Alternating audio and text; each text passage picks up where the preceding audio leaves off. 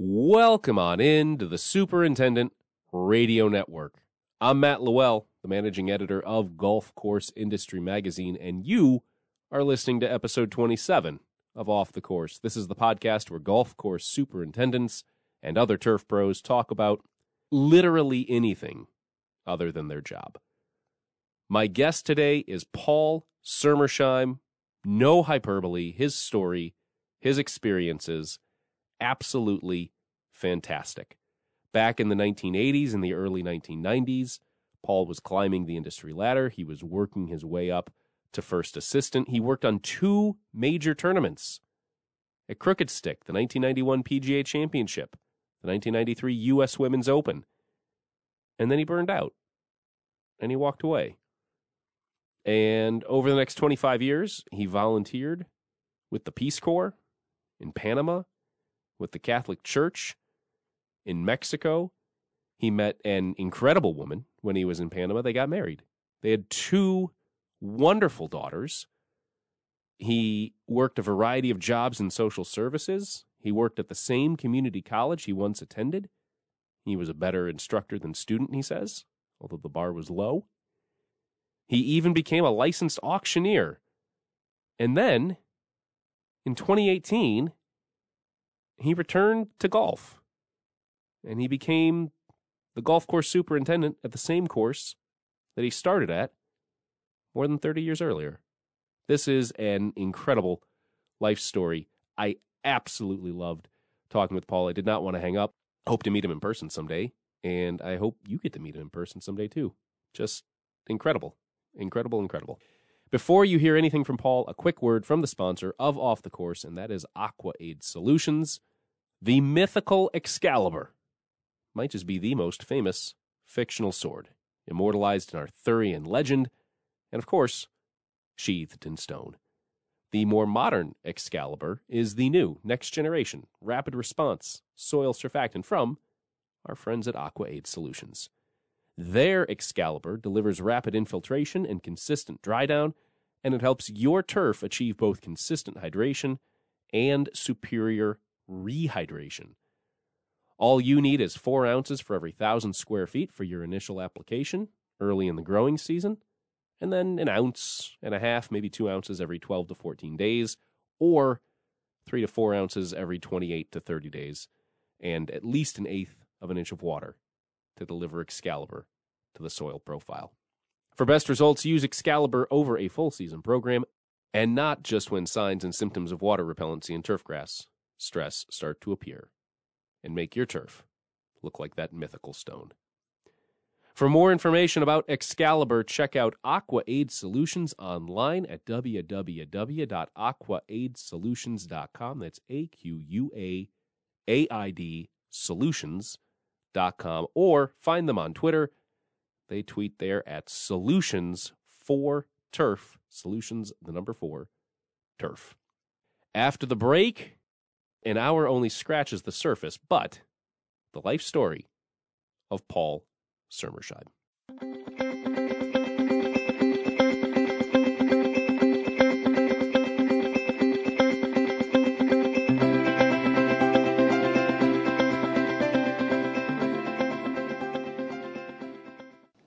My guest again on this episode of Off the Course, Paul Sermersheim. He is the golf course superintendent at Danville Country Club in Danville, Illinois. That's about two and a half hours south of Chicagoland. A little closer to Champaign and Springfield than Chicago, but definitely Illinois.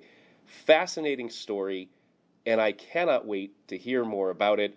A long and winding road between 1993 and 2017. Paul, welcome to the podcast. How you doing? Doing great. Thanks for having me on. I'm excited to talk to you. So, for folks who have not heard your story, you, at least for the last four years, seem like a pretty traditional turf pro. You've been the superintendent at Danville Country Club for just about four years again. Came back in April of 2018. Pretty standard job responsibilities, crew of about, I think you said 10. Um, it's really between 1993 and 2018, though, that uh, that's that's a little different. Your story also started at Danville Country Club. Do you want to start back in the 1980s when you were young and not even 20 years old? You had your whole career ahead of you, and, and I'm guessing you seemed like you were probably looking to do a pretty traditional climb up the ladder and and host major events and all that. But you were at you were at Danville Country Club in in the uh, the mid '80s, right?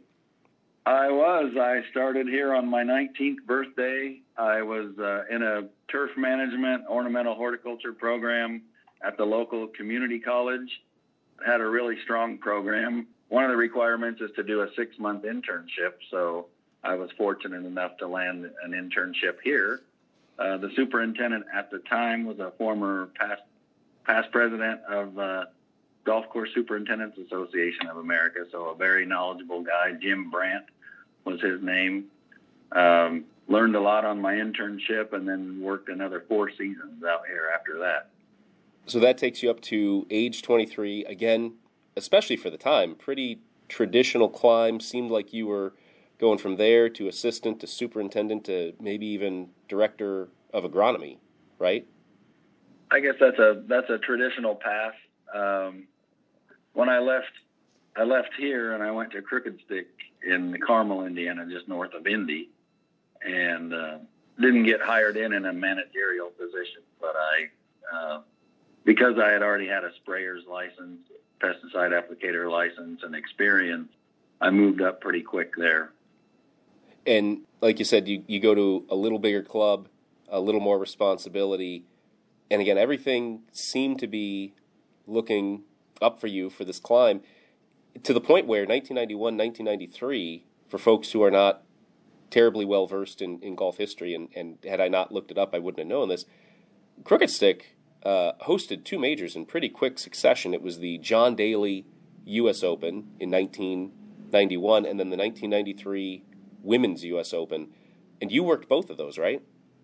I did. 91 was the PGA Championship. Oh, I'm sorry, PGA Championship. That's yep. Okay. See, this is what I'm saying when when I when I say I'm not terribly well versed. If it's not in the archives of Sports Illustrated, I probably didn't read it. well, 30 years ago, it's, it's hard to recall a lot of that. But yes, uh, I worked at Crooked Stick in 1990, uh, which actually is even the even the whole year or so before a tournament is a lot of lot of preparation, a lot of 60, 70 hour weeks, and then of course the year of the of the PGA Championship in 1991. That was just a lot of work and a lot of prep, but a great, great experience. You're 25, 26, 27 years old for those mm-hmm. two tournaments. You know, you're yep. young, you have a lot of energy. What what was it like at the time for you? Because the the story here is about to take off, but did you know at that point that you were starting to burn out a little bit on the industry? Yeah, especially when you do two majors in three years, uh, and then of course I, I did move my way up to uh, the first assistant superintendent position by '93 when we were hosting the Women's U.S. Open uh, and that's not a staff of 10 people. That's a staff of about 40 when you sure. get around tournament time. Uh, and yeah, I would say starting to burn out. Uh, hosting two majors in three years was uh, just a lot. I, I wasn't married, which is a it has to be a total blessing. I can't imagine how the married guys go through uh, some of those periods, but uh, I was single. I was in my 20s, so I had the energy and the drive, and uh, I still enjoyed being outside. I still enjoyed, uh, you know, all of the variety of work that's presented to you in golf course management. You know, one day you're working on irrigation, the next day you're diagnosing plant problems. Uh, always loved the science involved. But yeah, uh, too many 80 hour weeks and, uh, go home and kind of watch the news and see that there is there's actually life outside that uh, 200 acres, and there's stuff going on out in the world. And uh, we had a wonderful, wonderful membership at Crooked Stick, but I still used to sit there and watch the news and think, my gosh, if I can almost kill myself for preparing a playing surface, uh, I could probably do something for somebody else somewhere in the world before we get into there, 1993 was I mean, I was I was in elementary school. I wasn't working yet. I was about to turn ten, and so I'm not completely remembering what it was like in that era. But it was not as open an era to talking about mental challenges, mental struggles, burnout, um, especially in this industry. What was the reaction when you started to realize that you know 80 hour weeks, and I'm sure those were low tournament week. You might have had probably some 90, 100 hour weeks mixed in there. Um. What what was the reaction when you when you started that conversation of you know I could use a day off here or there, I, I or even just I need to get away completely. No, you're right. I think um, stress and mental health certainly carried a different type of stigma then. Um, and uh, I mean, I mean, my peers were a lot of my peers maybe had just started to become a superintendent somewhere, but certainly had been assistants at a lot of places. And looking from the outside in, they saw that as an ideal position to be at a Crooked Stick was in the top 60, I think, at the time, in the Golf Digest rankings for whatever that's worth. Um, and then to be hosting major tournaments is sort of a what one would think is an obvious springboard to uh, you know the next level to be a superintendent at a, at a pretty nice place uh, with that sort of thing on your resume. So my friends were a little bit shocked that I was looking elsewhere, and uh, it yeah the reaction was wow.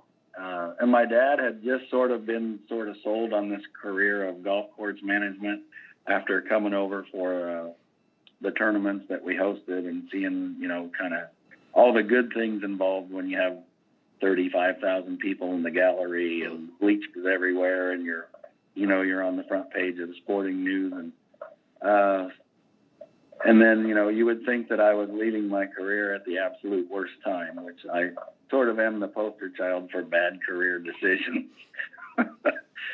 so uh, yeah, that's that's kind of. I mean, most people were kind of surprised that I was looking to get out of the out of the golf business.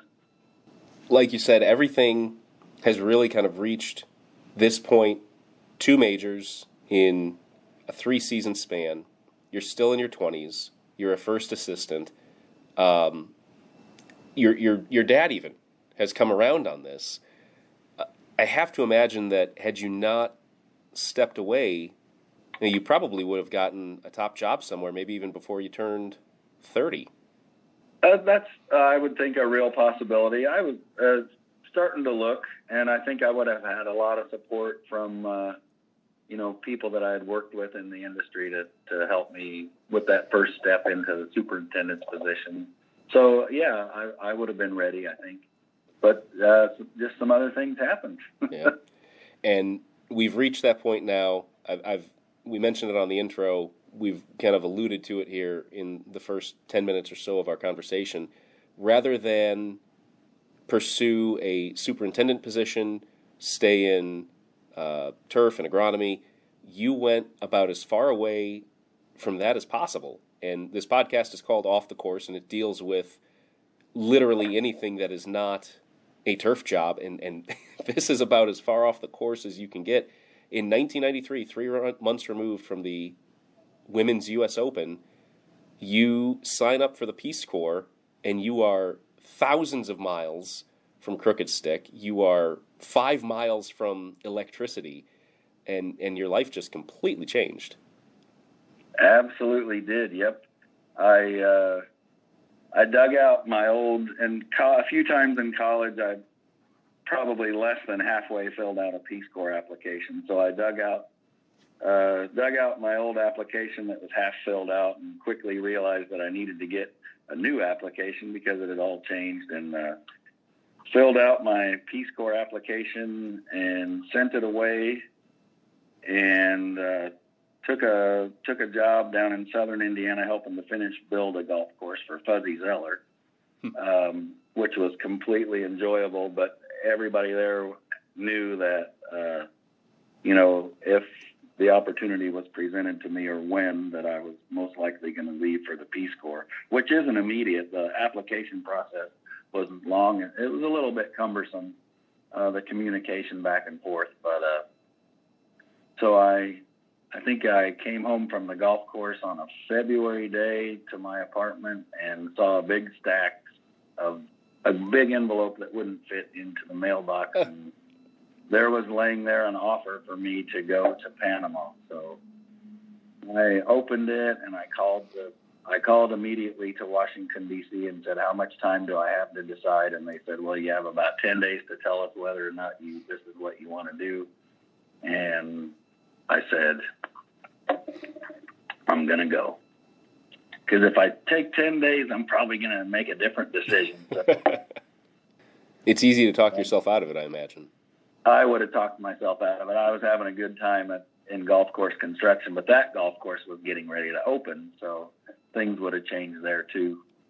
Um, so I said, "Yep, I'd go," and they, I think it was er, late May, early June is when I left for training. And this is 1994? Spring of '94. Yep. Okay.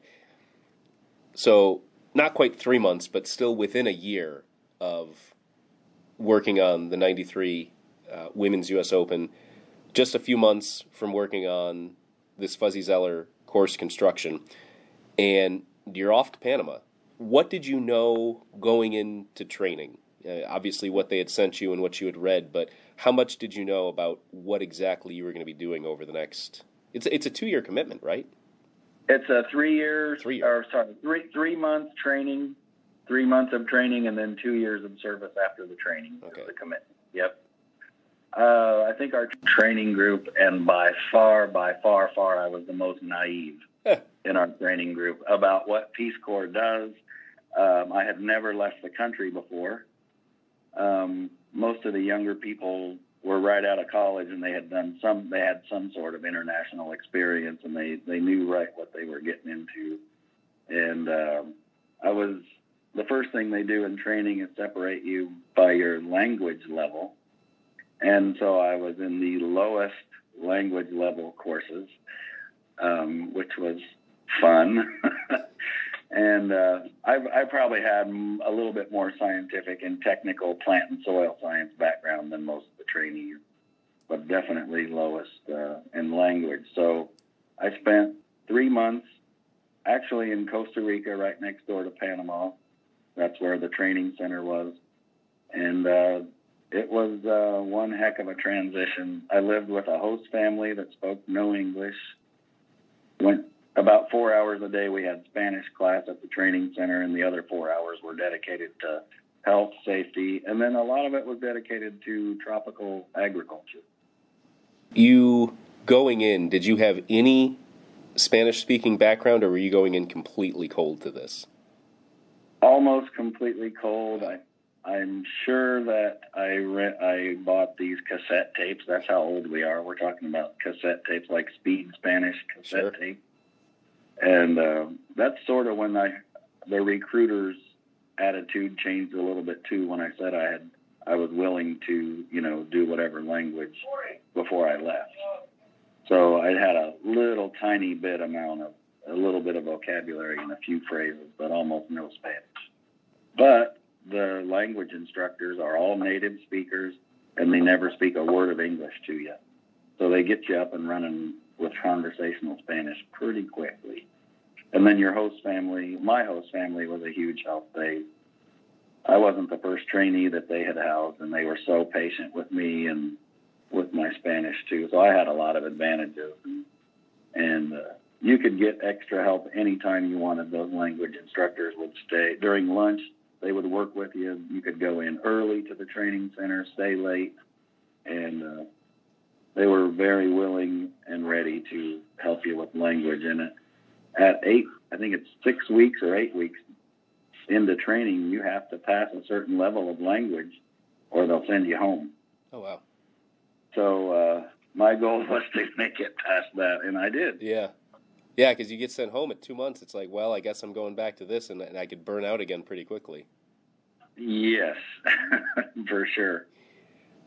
The agronomy part of it, you know, obviously there's a lot of difference in terms of soils and whatnot, but how much did almost a decade on golf courses help you out as you start working with and learning about uh, that more tropical soil and that more tropical agronomy that you wound up working on for a couple of years?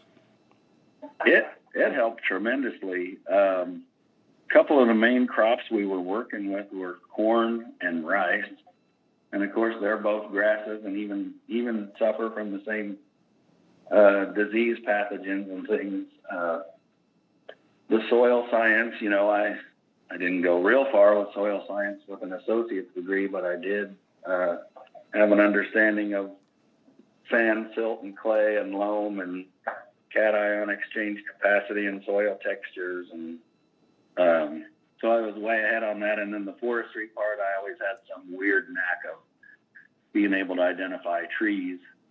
And so part of our assignment was also reforestation and forestry. So I, I felt very comfortable. That that's what allowed me to focus a little bit more on the language uh, because I did have I felt like I had a strong background, and most people are pretty surprised. I think in general, if you if they are willing to listen or ask the questions, how technical it is to to maintain grass and what how far we are pushing the plant. And one of the first things that I did realize was, and and people are kind of surprised when you tell them this, in agriculture, when you're producing a crop or food, almost every practice you're going to do is going to favor that plant or that plant's production. And so we're, they're all in agriculture. You're always doing something that's best for the plant. In golf course management, it's not so much that way. We're always doing what's best for the playing surface, which means we're pushing the plant to the max. And so it was kind of enjoyable to do things to plants that are best for the plant. It's a little different when you don't have uh, members looking at every tree and every shrub, and, and your your end goal is completely different. It, it is a lot different. Yep. So over those two years, how much did your did your primary duties and your primary mission vary, or was it pretty much the same over those two years, 1994 on into 1996? So I passed training, and sort of a misconception about Peace Corps would be that we leave as a group of Americans to go save the world. That's not how it is. Peace Corps, unless you're married, or I think in most programs, they send you to a village. And, and if you're in the ag forestry field, I was sent to a village uh, with no electricity, no paved roads. We had running water most of the time.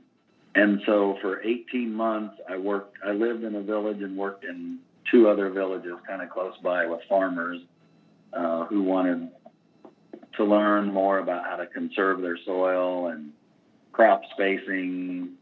Uh, a lot, we worked with a lot of leguminous crop, cover crops to improve the soil and uh, seed selection, pretty simple techniques.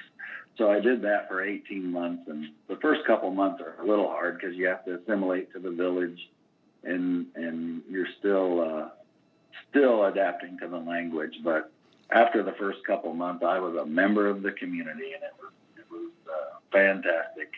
I loved working with the farmers. Um, not everybody wants your help. Um, you know, they don't not not everybody wants to try new things. We always tried things on a smaller scale with the people that wanted to learn. And if you can get four or five farmers to try something different, uh, it's considered a success. We were working in a very sustainable way. We weren't going into a village and giving a lot of things away. We were just sharing ideas.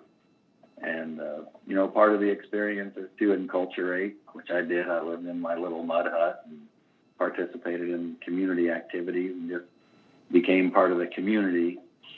And after 18 months, a position opened up called volunteer coordinator. So I applied for that and got it. And that was a little bit of a different experience, but equally rewarding.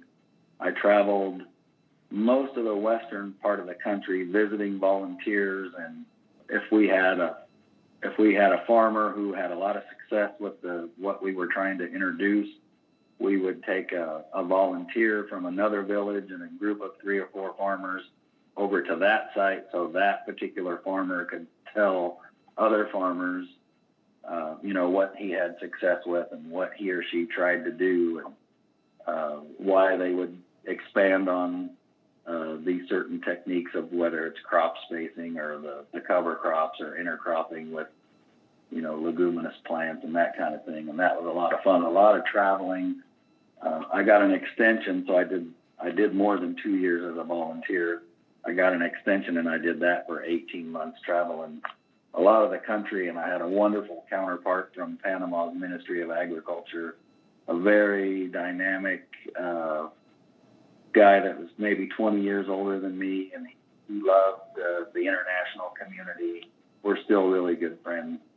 Uh, so I had that opportunity to, to travel and, and uh, put on those little seminars as well. Um, I also was responsible for um, going into a village that wanted to solicit a volunteer and explain exactly what Peace Corps could do, and more importantly, what Peace Corps couldn't do uh, for their village, and and uh, had some a part in making decisions on where we placed volunteers in the future. So that that 18 months as volunteer coordinator was also a really really uh, valuable experience. So you wound up with training almost four years or closer to three? Well, uh, I was a volunteer for almost three years because the coordinator position is still a volunteer position. And then actually, Peace Corps moved the training center from Costa Rica to Panama.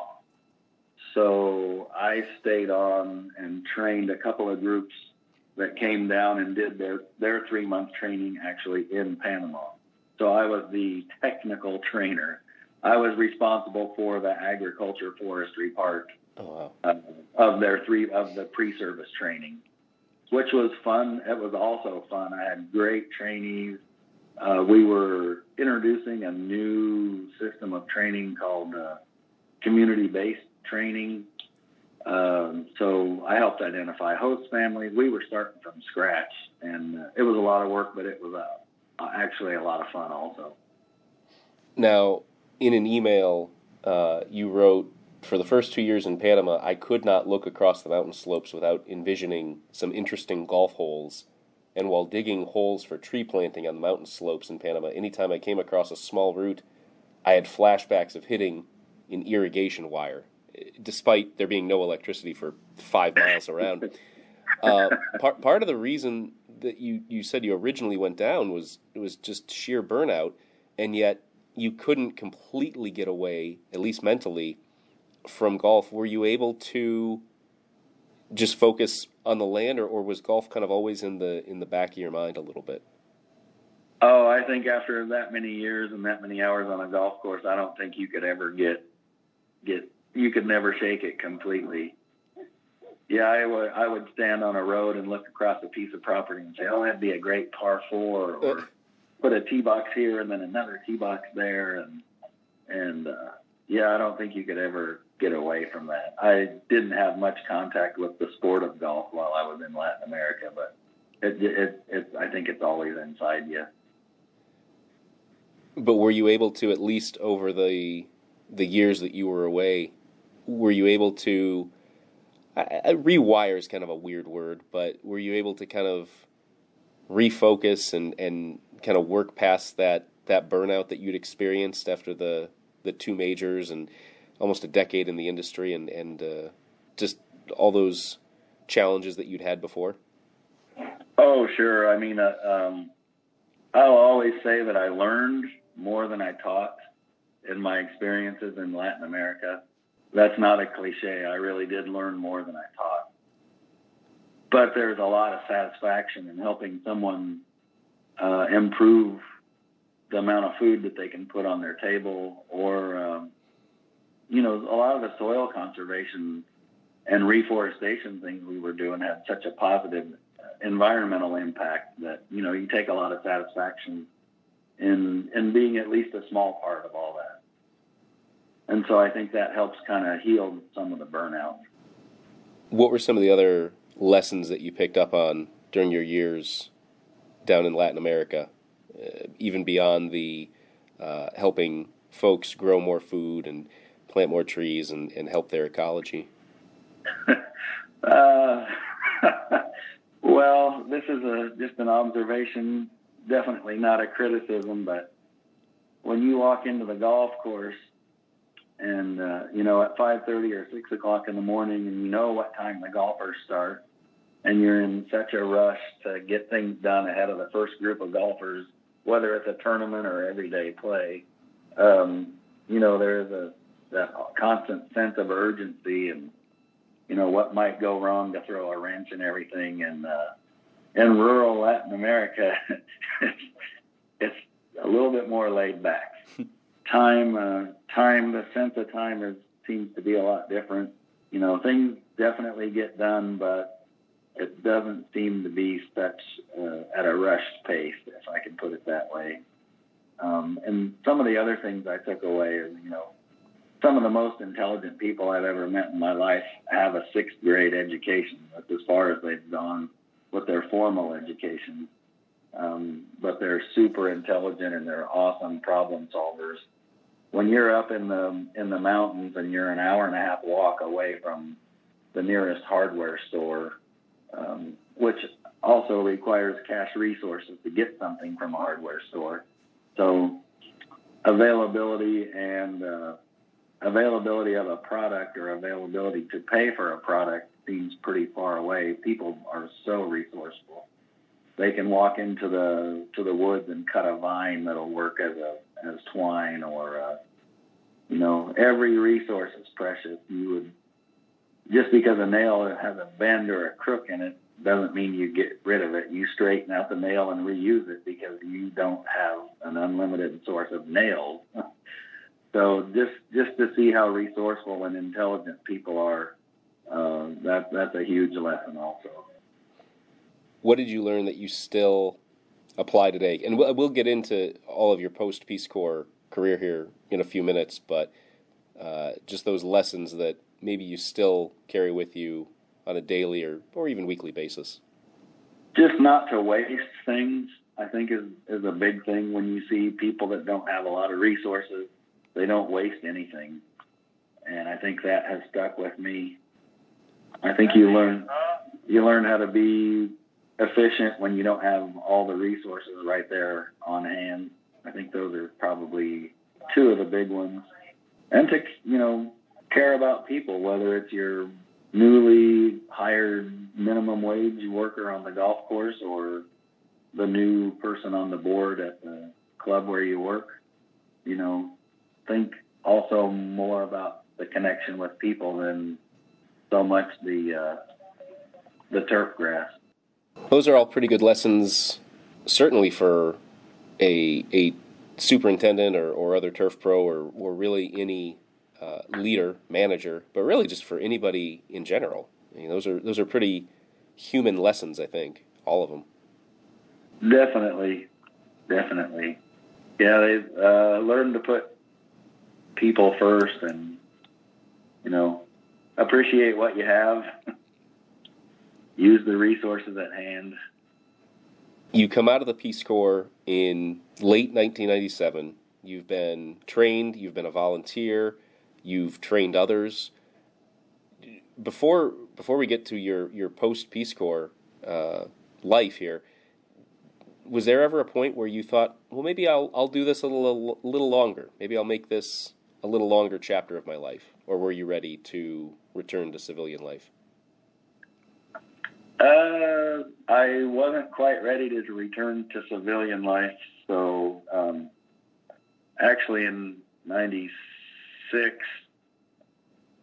I got married in Panama, and you know they were pushing us so much to enculturate that uh, I enculturated, and I met my wife down there. So wow. my wife uh, was she's Panamanian. She was working for a development organization and happened to be working in the region where I was living as a volunteer. And so I did my obedience in the enculturation part of everything and got married. you took that that suggestion very seriously. I did. Yes, I did. My wife's actually an agronomist, and uh, we got along great. Got married, lived down there for a whole nother year, didn't see each other a lot because her job took her traveling on one side of the country and my job took me traveling on another side of the country and then we uh, both made a decision then to do what we liked in agronomy and we found a program with the Catholic Church that sent us to Mexico for two years. Oh wow. And your wife's name is what, Paul? Maria. So you and Maria, this is 1997 now that you're going to Mexico. Uh, we actually had a we came we came back to the states and had to go through an orientation up in Lagrange Park, Okay. Chicago suburb. Yeah. Uh, we had to go through a six month orientation up in uh, a Chicago suburb before we were sent to a to a mission site. So we lived here and we spent a lot of 1998 here in the state. And then you go to Mexico late 98, early 99 and that's that's two more years. So now you're I mean gosh, now you're probably 7 years in to this brand new non-golf chapter of your life. I mean, did you have Yes. did yes. did you have any thoughts like I'm I'm done with golf. This is this is it. This is so much more rewarding. I had those thoughts for sure. Absolutely. Yep. In in Mexico, we were again in a very very remote, very rural, remote area, working with indigenous peoples, a very poor area. We did have electricity and running water, um, but that was a it, it was a, an experience very similar to Peace Corps. Met ton of people in the international community. We lived with a priest from Italy and another priest from Sudan, another priest from Mexico. What were the two years in Mexico like, especially compared to your time in Panama? Obviously, uh, different focus, different mission, uh, different different. Uh, not really a hugely different part of the world, but but different. Uh, Yeah, you're Yeah. right. It was different because um, most of the people we worked with were indigenous people. In other words, they never mixed with the Spaniards. They they had a, a totally they they had their own language. Um, some of the villages we worked in still have the traditional dress. Um, the the culture is very different, hard, sort of hard to uh, to crack into. Uh, the community was uh, the indigenous people we worked with were called the Chinanteco indigenous peoples. So we had a little bit of, I mean, you could find people that spoke Spanish, but there was a whole nother language involved that I never mastered. And uh, a lot more focus on corn than rice. And we also actually got into uh, the cash crop in the region where we were was coffee. Hmm. So I was no coffee expert, I can tell you that. Um, but neither were a lot of the people that were trying to grow it and sell it. And so we uh, we gathered the resources we could and um, helped them improve their coffee production.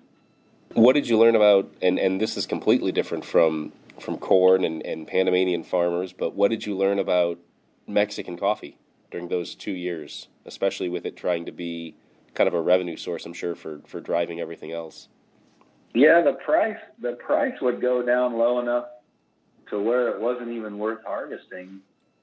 Um, the way you treat the coffee after harvest has a lot to do with the quality, and so the people were were missing that a little bit. And actually, we we wrote a grant and and uh, and we're we're awarded a grant uh, to take a group of farmers to a, a an area about six or seven hours away that had a an organic coffee co-op, and so and they they got a premium price obviously for their coffee because it was organic and it was higher quality. So we let those farmers tell the farmers that we took on the trip, you know, what they did and how they became successful. You get to the end of this two year stretch, and did you and Maria have any thought of staying in Mexico or, or signing up for another two year stint somewhere else in the world, or, or were you ready to kind of get back to Illinois at that point? Uh, we decided to come back to Illinois. Um, our actually we our daughter was about five months old when we left for. Uh, that's kind of an important part I left out. Yeah, our first, a little bit. we had our first child actually while we were still in orientation. Oh my gosh! Up in LaGrange Park, and so we we waited for about five months for her to be a little bit older, and then we had to get some sort of a special visa uh, in Mexico, and we waited a little bit for that. So that that actually worked out, and and I did I did a three month stint as just a regular employee on a golf course at that time, but uh, our daughter was now two and a half, and uh, our assignment was, was over with uh, the mission service, and so we decided to come back to Illinois where I had family, and uh, I I had a, an associate's degree at the time, and I wanted to work on getting a bachelor's degree also. So we came back here and and did that, and had another daughter in the process. Your your older daughter, and we don't have to get too too deep into this if you don't want to, but you know, I, I have a five and a half year old, and I'm sure she doesn't remember much from her first couple of years, probably really before she was four. But even if she didn't remember it, what an incredible first couple of years for your oldest daughter.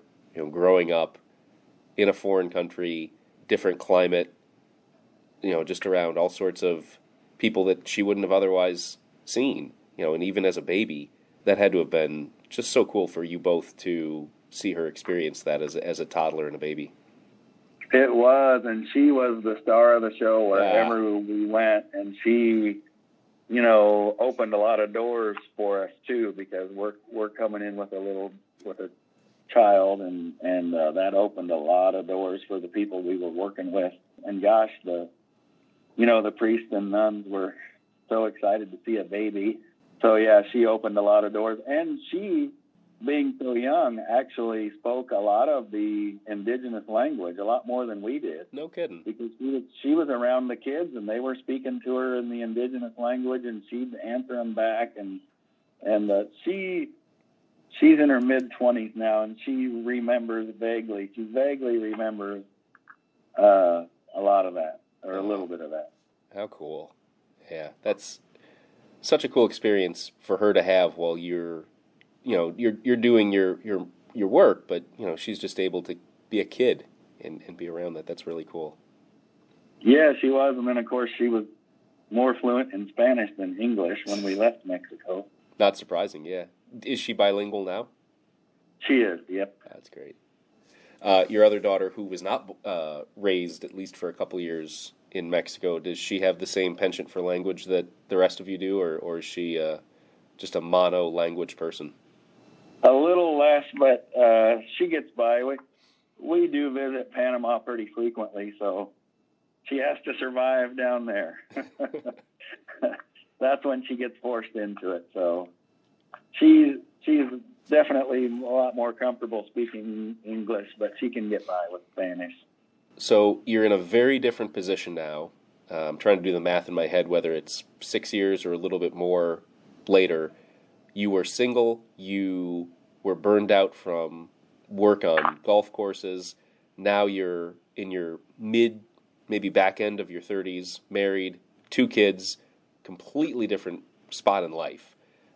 And you said in your email that you wound up just going not back into golf because uh, that's what had burned you out not too long before, but into social services, and you did that for for quite a while, I think, right? I did. I did. Um, I I still maintain some connections to the golf world through some part-time work, and then um, did some interpreting for some superintendents, like on a monthly basis. You know, they could they could get by day-to-day stuff, but once a month they'd they'd have an interpreter come in and just clarify things. So that was I, I maintained some connection with golf through some part-time work and things, but I did. I enjoyed uh, working in social services. I worked with a youth court program for 13 years, I think. One of the best jobs I've ever had, and uh, supervised a, uh, a lot of doing community service work as part of their sentence. Wow! And uh, always somehow seemed to uh, get us projects that were outdoors. Imagine that. Working, uh, you know, at least in gardens and community gardens and uh, at the greenhouse at the community college in the wintertime, we would go in there and, you know, help them transplant things and they got to learn about plants and that was kind of cool. I did a, I actually did a, uh, I substitute taught at the community college for a whole semester, the horticulture program. This instructor was on like long-term maternity leave, so I got to go back to the classroom where I used to sit or sleep, and uh, and teach horticulture for a semester. So that was a blast. A little better instructor than you were a student, I guess. Yeah, well, it wouldn't it wouldn't have taken much to exceed uh, what I was as a student. but that that was a lot of fun. So I I stayed connected to the world of horticulture uh, through those times. Loved working with the youth court. Um, it was almost always a part-time job, so I found some other things to do part-time to to make up for it, and then uh, I had wonderful staff there, and and uh, it was time for another staff person to take it over, and they have, and they've done a wonderful job with it. And then uh, I was executive director for uh, the local Habitat for Humanity affiliate for four years, and that was fun and rewarding, and I learned a lot about real estate and house construction, and that was fun, fun and rewarding. And then uh, the superintendent at the Danville Country Club was moving on and leaving here, and I guarantee you I was not the first person they called.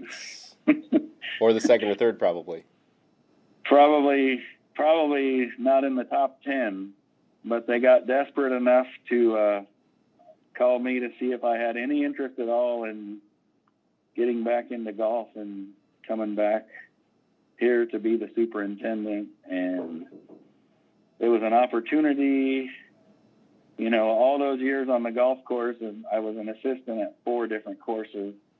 I was never the superintendent, and uh, the timing seemed right, and so I uh, I accepted the job. And there's no way that I would have made it through the first month without leaning on my peers, you know, in the golf course business. So you've come full circle, twenty this was 25 years after you left Crooked Stick. You're back in golf full time. Again, you're almost twice the age that you were when you left. You left in your, your uh-huh. late 20s. Here you are in your early 50s.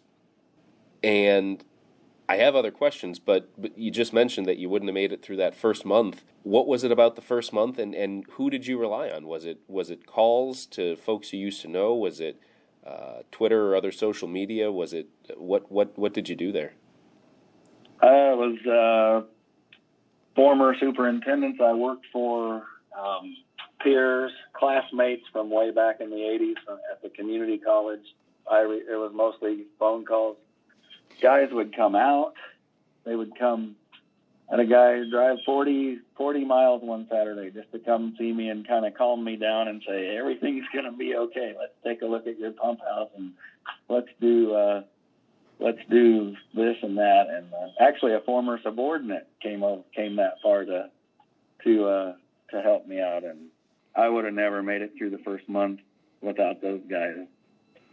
There's there's emotional and technical support. What was it like to see the differences in in kind of golf course agronomy from 1993 to 2018. I mean, it, a lot of it is similar, but a lot changed uh, in those 25 years, to say the very least. Yeah, a lot has changed. Um, you know, I, I, I would, I think the term IPM was was around when I had left golf in the 90s, integrated pest management it was around, but um, you know maybe not practiced as it should, and of course that's that's huge uh, today with all of our target specific products, or just you know making sure that there's a need to apply something before we go out and apply it. And in in all the years, you know, I always defended golf courses too because they seem to be a an inaccurate target for environmentalists pointing the finger, you know, at golf courses. And uh, and over the years, even all the years that I didn't work on a golf course, I was defended golf courses as being, you know, not being the devil uh, of just pouring in the pesticides and the fertilizers. We, you know, practice integrated pest management, and, and it's, it's even getting sharper and sharper as we go for economic reasons and and you know ethical reasons. So the the difference is, yeah, the difference in the products that you know the slower release nitrogen, that sort of technology that's available I mean, I'm I'm at a club. I'm I'm in an area that suffered economically with a lot of factory closings and yeah. things. So, so our our club has, you know, the condition or the situation at our country club really reflects the situation of the local economy. So, we don't have a sprayer with the GPS and and those kind of things, but uh, I'm well aware of all that technology that's changed, and it's good. It's good to be more accurate, and it's good to uh, practice IPM to the fullest extent, or try to get an Audubon certification. Are you working on that, or, or have you already yeah. reached that? Uh, I've we had a we had a the speaker come to one of our local chapter meetings and and you know explain the requirements and that that would be definitely a future goal of mine to become Audubon certified. Once you made it through that first month, Paul, and you kind of settled in a little bit, you've got obviously decades of different experiences uh, Panama, Mexico, social services, Habitat for Humanity, uh, teaching at the community college, working with uh, kids who've gone through the court system. We didn't even mention that you are a licensed auctioneer, which is something else entirely. Uh, it's a very unique skill set. How did your Look approach? How far it's gotten me. well, you know what? I've written and hosted bar trivia on the side for ten years, and while that skill set doesn't directly translate to a lot of stuff, you know, it helps out in certain areas, and I imagine being an auctioneer helps in in certain areas as well, just in terms of communication and being able to uh, handle a lot of information very quickly, uh, trying to engage people and, and encourage them maybe to donate more than they'd like to donate. Uh, yeah, you know, it, it's it's, it's got some skills there. Uh, but you know, you have all these these different experiences than you had the last time you were on a course. How did your approach to agronomy, to management, to just the the day in day out grind of the position? How did that change? How was that different uh, when you came back compared to when you left? Well, I don't know if this is a answer, but uh, when you have two kids getting ready to go to college, yeah, uh, you know, the economic benefits of your position are certainly appreciated, and and uh, you know, when you're a single guy, it's easy to say, "I don't need this. I can do something else." but uh, I, I would say that I was uh, I didn't put as much pressure on myself. Learn to make it through things, and things will work out. And take a little bit of pressure off. Is probably what I learned. You were about as far in to this stint at Danville as you were at Crooked Stick when you kind of burned out. Where are you mentally? Are you? I, I imagine you know. Again, much different place in life, but I imagine you're in a in a better place mentally, and and you're probably not in danger of burning out on the industry a second time. Well, that's because it's March. Ah, fair enough. We're not into the season for you yet in Illinois, no. Call me back August first. uh, yeah, uh, you know, I, I suppose it's uh, I think even my peers that have done this forever and, and even the guys at the places with all the resources needed at hand, I think, you know, when you get to September, October, you, you're, you're uh, you're kind of ready for winter, at least you know in the Midwest situation. How do you not get burnt out? I guess you know appreciate the people that you work with, and you know the golfers that that drive out of two holes out of their way to come over and tell you, you know, things everything looks good or this looks great or I, you know, I, I get far more positive communication than I do negative. So, you know, that that's a big thing too. When when people appreciate what you're doing, and that kind of helps you keep going too. I think. And you know, still, like I say, I'm reminded every day why I got out of this business, but I'm also reminded every day why what I loved about it, and you know, the variety of doing something different every day the science is still very intriguing. I mean, we have new new pests and de- diseases on the horizon all the time, and that you know the challenges of what are we going to do about those is still uh, very intriguing and invigorating. You know, hiring, getting some people on staff that might have some might have some disabilities or special, you know, working with them is is also rewarding.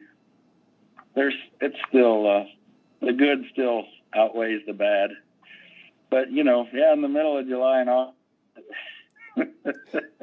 I am kind of reminded of why I got out of the business. We would not be able to carve out an hour to record this podcast in July or August. No way.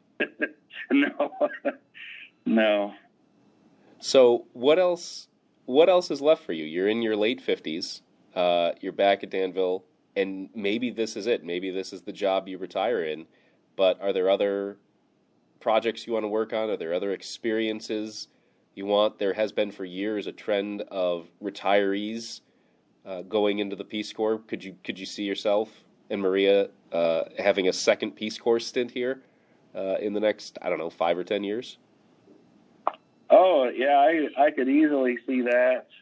Always thinking about you know some sort of connection between this and develop international development in the agronomy field would be, you know, I, I think well, our plan is to retire in Panama and have a a small, very sustainable farm, but also to um, reach out to anybody who wants to learn or benefit from seeing what what we we think we can do, help people help people produce more food sustainably, and uh, you know, I, if if I ever found the right position in the golf industry that had uh, something to do with environmental impact or something like that, I would that would also be very rewarding. I feel like we could talk for hours and hours more, but I've already taken up an hour of your time on a weekday morning. Uh, there's no shortage of things to prepare on the course, I'm sure. So I'll leave you with this, Paul. It, has been tremendous fun to talk with you, and I hope to, to meet you in person at some point. But is there anything else that you want to mention? Anything else you want to talk about that we didn't talk about? Anything you want to plug or promote? Uh, obviously, sustainable food production, uh, I have to imagine, is pretty high on your list, and that's uh, that's one of the most important things that you could plug or promote. But anything else? I see something like uh, our local chapter is trying to do more outreach to the with the STEM program at schools, getting getting kids, you know, having having them come out to the golf course for a couple of hours, and then they get introduced to what we're doing, but they're also at the same time learning STEM, science, technology, math. Um, I think that could be expanded upon a lot.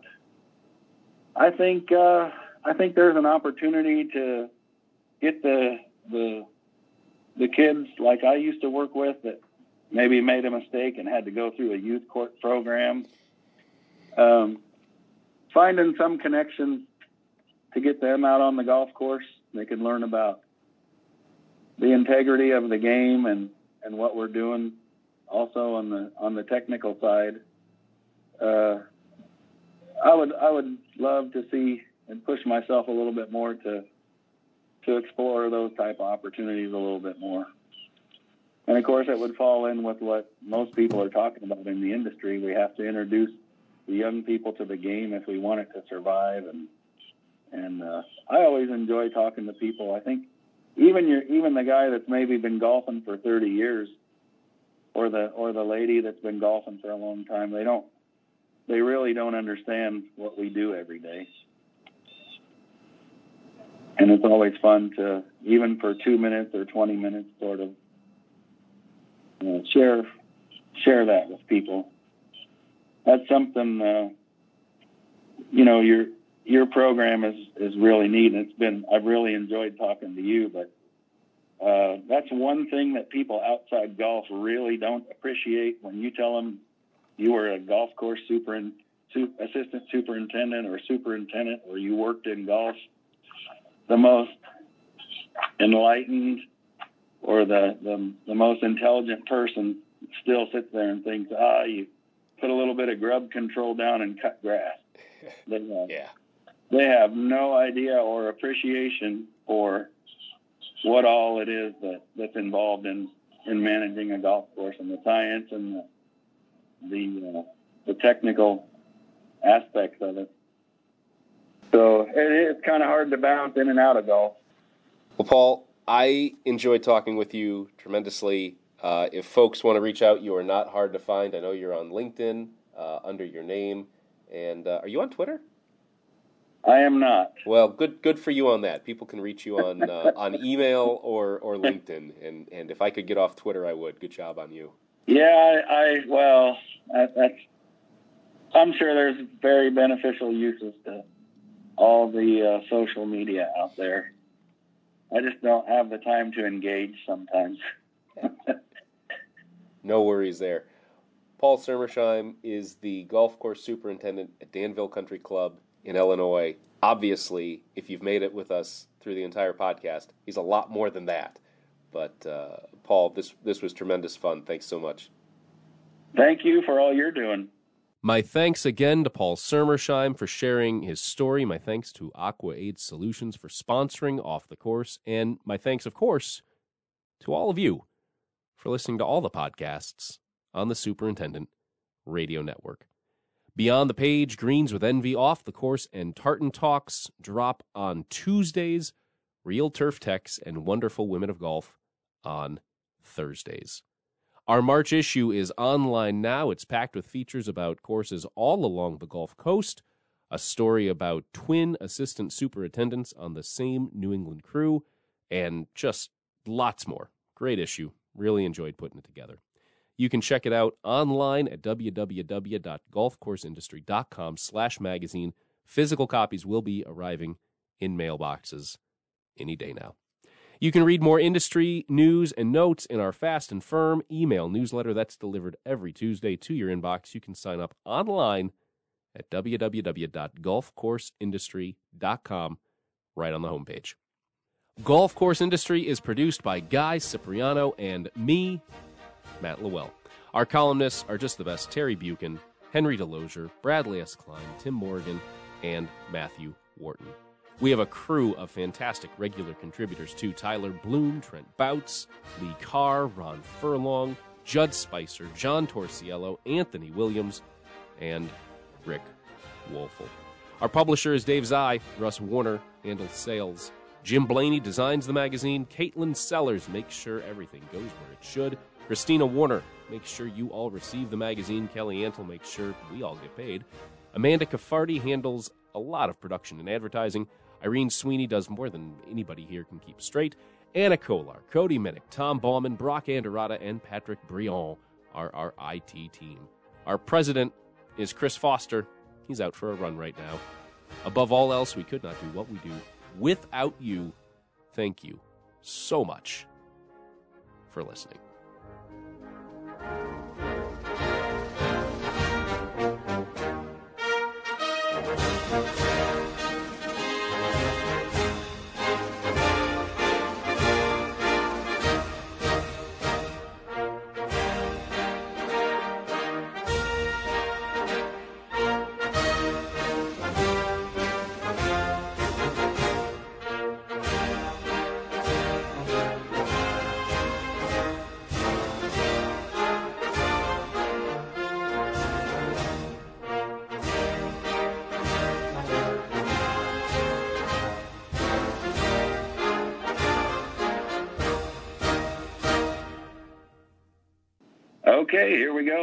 Tractor. I'm going to get five thousand and five, five. I'm going to get five, five here. Now fifty, two fifty. I'm going to get fifty, two fifty, and now five, fifty, five hundred, five hundred. Here, going to get fifty-five. Going to get six thousand, six thousand. You're in, sir. Six thousand here. Going to get sixty-five hundred. Sixty-five. Going to get seven thousand, seven, and then seven, and where? Going to get seven, seven on him.